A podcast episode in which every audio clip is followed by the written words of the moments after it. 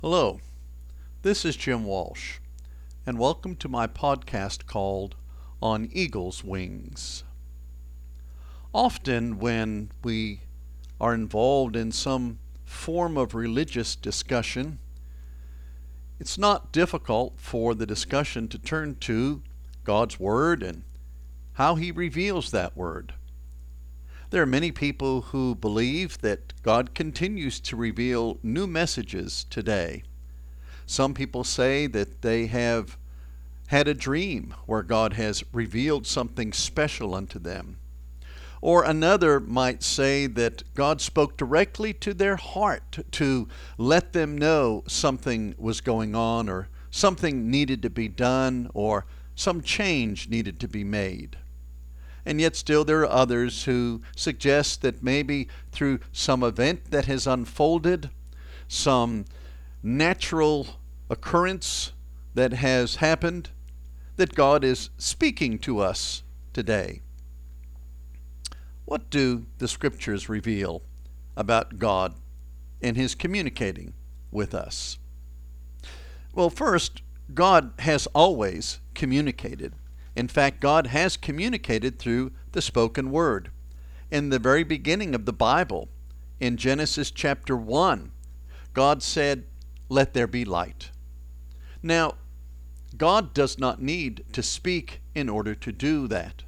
God does not need to do anything in this regard, being divine as He is, but think of something and then it would come into existence. But God provides an example here for us to recognize the concept of His Word and the power of His Word and the authority that His Word carries.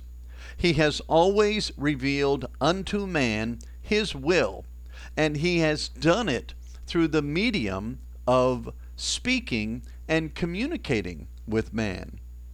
Now, the writer of Hebrews reminds us of this in Hebrews chapter 1, beginning in verse 1. It says, God, who at sundry times and in divers manners spake in time past unto the fathers by the prophets. So that's simply telling us that in the past, when this was written in the first century, the writer is just saying, in the past, we know that God has communicated unto our ancestors, and He did so by speaking to the fathers, individuals like Noah, or maybe someone like Abraham, or Isaac, or Jacob. But then he said, and also the prophets, so individuals like Moses, or David, or Isaiah, or Jeremiah. So God communicated His will unto these individuals. A prophet then was one who was given God's word to speak unto others. And we have an account of one of those prophets in the book of Jeremiah. In Jeremiah chapter 1, verse 1, he identifies himself, the words of Jeremiah the son of Hilkiah, of the priests that were in Anathoth in the land of Benjamin to whom the word of the Lord came in the days of Josiah, the son of Amon, king of Judah, in the thirteenth year of his reign. In verse 4 it says, The word of the Lord came unto me. So Jeremiah made this particular claim that God's word came to him. But God said that you will know whether the words of a prophet are true or not if those words come true. So there are many false prophets who go out but then when they say they are speaking for God's word on behalf of God, and it doesn't come true, we know that they are a false prophet. And of course, we know that Jeremiah is true because of the events that unfolded during his life that he, through God, foretold, but also because Jesus references Jeremiah as a prophet. So we know that he was one who did speak God's words. Speaking then of Jesus, we recognize that as the Hebrew writer mentioned that God previously spoke to the fathers through the prophets, the very next verse in Hebrews chapter 1, verse 2 says, Hath in these last days spoken unto us by his Son, whom he hath appointed heir of all things, by whom also he made the worlds. So God speaks to us today through his Son. Well, how do I know that Jesus is the Son of God? Well, there's many ways that we could demonstrate that, but the Father himself did so by pronouncing Jesus to be his son. When John the Baptizer baptized Jesus, the account we have in Matthew's Gospel, in Matthew chapter 3, in verse 16, it says, And Jesus, when he was baptized, went up straightway out of the water. And lo, the heavens were opened unto him, and he saw the Spirit of God descending like a dove and lighting upon him. And lo, a voice from heaven saying, This is my beloved Son, in whom I am well pleased. But that was not the only time during the ministry of Jesus that the Father spoke from heaven in identifying Jesus as his Son. Another account that we have is found in Matthew's Gospel in Matthew chapter 17. Jesus took with him Peter and James and John, and he went up to a mount. And it tells us that he was transfigured there. And they clearly saw with Jesus Moses and Elijah. And seeing this, Peter spake. And he said, Matthew 17, verse 4, Lord, it is good for us to be here. If thou wilt, let us make here three tabernacles, one for thee, one for Moses, one for Elijah. While he yet spake, behold, a bright cloud overshadowed them. And behold, a voice out of the cloud which said, This is my beloved Son, in whom I am well pleased. Hear ye him. So the Father said, Yes, in effect, that Moses and Elijah were my faithful. But I want you now to listen to my Son. When we talk about the Bible and we designate Old Testament from New Testament, Old Covenant from New Covenant, we recognize that a new covenant came into effect and it took over for the Old Covenant. But the Old Covenant had been fulfilled. It was fulfilled by the coming of Jesus Christ, his death and his burial and his resurrection. All of those things were in fulfillment of all that had been spoken of prior to his coming. From his coming onward, in shedding his blood, the Hebrew writer tells us in Hebrews chapter 7, Hebrews chapter 8, Hebrews chapter 9, that the shedding of blood was to institute a new covenant. That Jesus came as both a high priest and a king to institute a new covenant, to not only offer the sacrifice, but to be the sacrifice in that regard. So God speaks to us through his Son, who is the high priest and the king over the household of God. And John tells us in John chapter 14 and in verse 6 that the role of his coming was to lead us unto the Father, to lead us unto heaven. And so Jesus said in John chapter 14 and in verse 6, I am the way, the truth, and the life. No man cometh unto the Father but by me.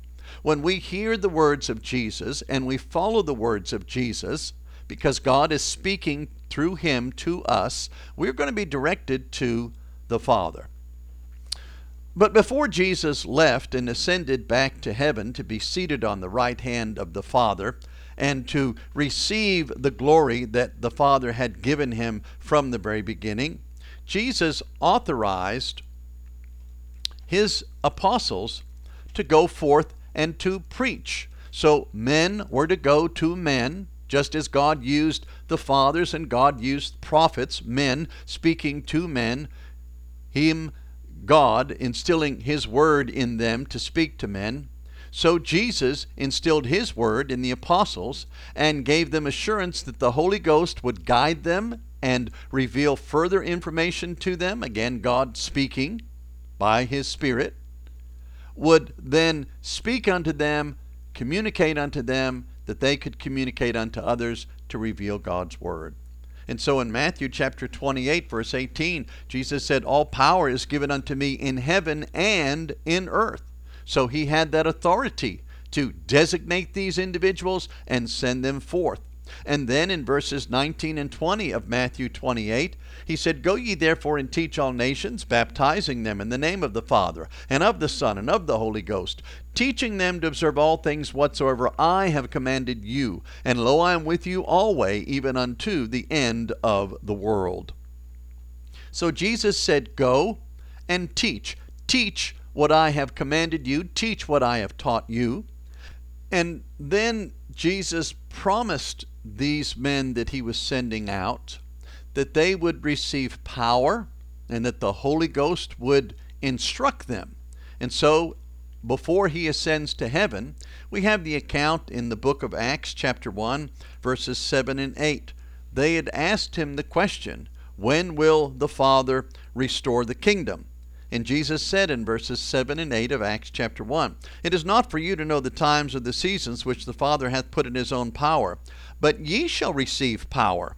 After that the Holy Ghost is come upon you, and ye shall be witnesses unto me both in Jerusalem and in all Judea and in Samaria and unto the uttermost part of the earth. So his promise to them before he departed was that they would be empowered by the Holy Spirit or the Holy Ghost. He had mentioned that earlier in his ministry in John's Gospel, John chapter 16, verse 13. It says, Howbeit, when he, the Spirit of truth, is come, he will guide you into all truth. For he shall not speak of himself, but whatsoever he shall hear, that shall he speak, and he will show you things to come. So, the Spirit, like the Son, came to deliver the message of the Father unto his people, to share that message with all mankind. And so that's what the apostles did, and that's what we have in the book of Acts the account of them sharing the gospel message that Jesus is the Christ, the only begotten Son of God, who came to this world, who died upon the cross, shedding his blood for the remission of our sins, who was buried on the third day, resurrected. Now he's ascended into heaven, where he's seated on the right hand of the Father above, where he is King of kings and Lord of lords, where he is also our high priest to take his blood into the Holy of Holies, the true holy that is in heaven, and place that blood on the mercy seat to provide redemption for all of us. And so when one hears the message of the gospel and repents of their sins and confesses Jesus as Christ and then is baptized for the remission of their sins, they have all of their sin taken away by the blood of Jesus Christ and they're brought into the household of God. We hear the message that God delivered through His Son, we believe it, and then we act upon it and we become His children. The words the apostles spoke and wrote thus are the words of God. Jesus promised, Acts chapter 1, John 16, he also promised in John 14 and in John 15 that they would be guided into truth. He said it would be all truth, so nothing would be left out. And they would be guided by the Holy Spirit, and that the Holy Spirit's coming would be from the Father, and that the message that the Holy Spirit would give would conform to the Father's will, and it would also provide a testimony to Jesus. When we go back and we look at that account that we read just a few moments ago in John's Gospel, John chapter 16, we read verse 13. But the very next verse, verse 14, speaking of the Spirit, said, He shall glorify me, for he shall receive of mine and shall show it unto you. So he's going to provide testimony, and that is exactly what he did. The Spirit provided testimony, revealing unto these men all of the fulfillment of the prophecies that God had given under the old covenant. Now, when Paul was inspired as an apostle, he was one sent out by the Holy Spirit to preach the gospel. When he was inspired to write his epistle under the Corinthians, he reminded them that God revealed his word to Paul. In 1 Corinthians chapter 2, verse 10, but God hath revealed them unto us by his Spirit. For the Spirit searcheth all things, yea, the deep things of God. For what man knoweth the things of a man save the Spirit of the man which is in him? Even so the things of God knoweth no man but the Spirit of God. Now we have received not the Spirit of the world, but the Spirit which is of God, that we might know the things that are freely given to us of God. So Paul said that was that was his role. That was his responsibility to take the things that he had learned as the Spirit revealed it, as God spoke to him, and teach others that they might be blessed in knowing and obeying God's word. You know, as these men went forth, there were always those who were critics, there were always deniers, as we have today. People who say, well, the Bible is myth, the Bible is stories. It was stuff handed down from one person to another. And like the old telephone game, people forget things and they interpret things differently and they add their own slant to it. So there's no way we can really trust the Bible. Well, Peter, who had been with Jesus, who was an eyewitness to his ministry, was there to see him crucified, was there to see him resurrected, ate food with him after his resurrection, was given the command by Jesus to edify and strengthen the disciples, preached that first message on the day of Pentecost, raised the dead, and did miracles. Peter still had people that would say, Well, we don't really believe what you're saying. It's, it's not true.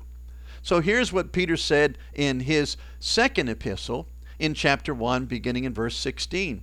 He said, For we have not followed cunningly devised fables when we made known unto you the power and coming of our Lord Jesus Christ, but were eyewitnesses of his majesty. For he received from God the Father honor and glory, when there came such a voice to him from the excellent glory, This is my beloved Son, in whom I am well pleased. And this voice which came from heaven we heard when we were with him in the holy mount. We have also a more sure word of prophecy, whereunto ye do well that ye take heed, as unto a light that shineth in a dark place, until the day dawn and the day star arise in your hearts, knowing this first, that no prophecy of the Scripture is of any private interpretation, but the prophecy came not in old time by the will of man, but holy men of God spake as they were moved by the Holy Ghost. Peter said, We have done what they did. We've revealed God's word as he revealed it unto us. God revealed his word through his Son, Jesus Christ. Jesus taught God's will to the men that he had chosen, and then he commanded them to go forth and teach it. They were guided by the Holy Spirit not only to do miracles as a testimony to their word, but also to have that Spirit reveal exactly what God wanted them to teach. And they did and they recorded it for our benefit today. And so that will has been revealed, and it is in what we call the Bible today. God speaks to us through His Word and has revealed in that Word everything we need to know. Once again, this is Jim Walsh. Thank you so very much for listening to my podcast called On Eagle's Wings.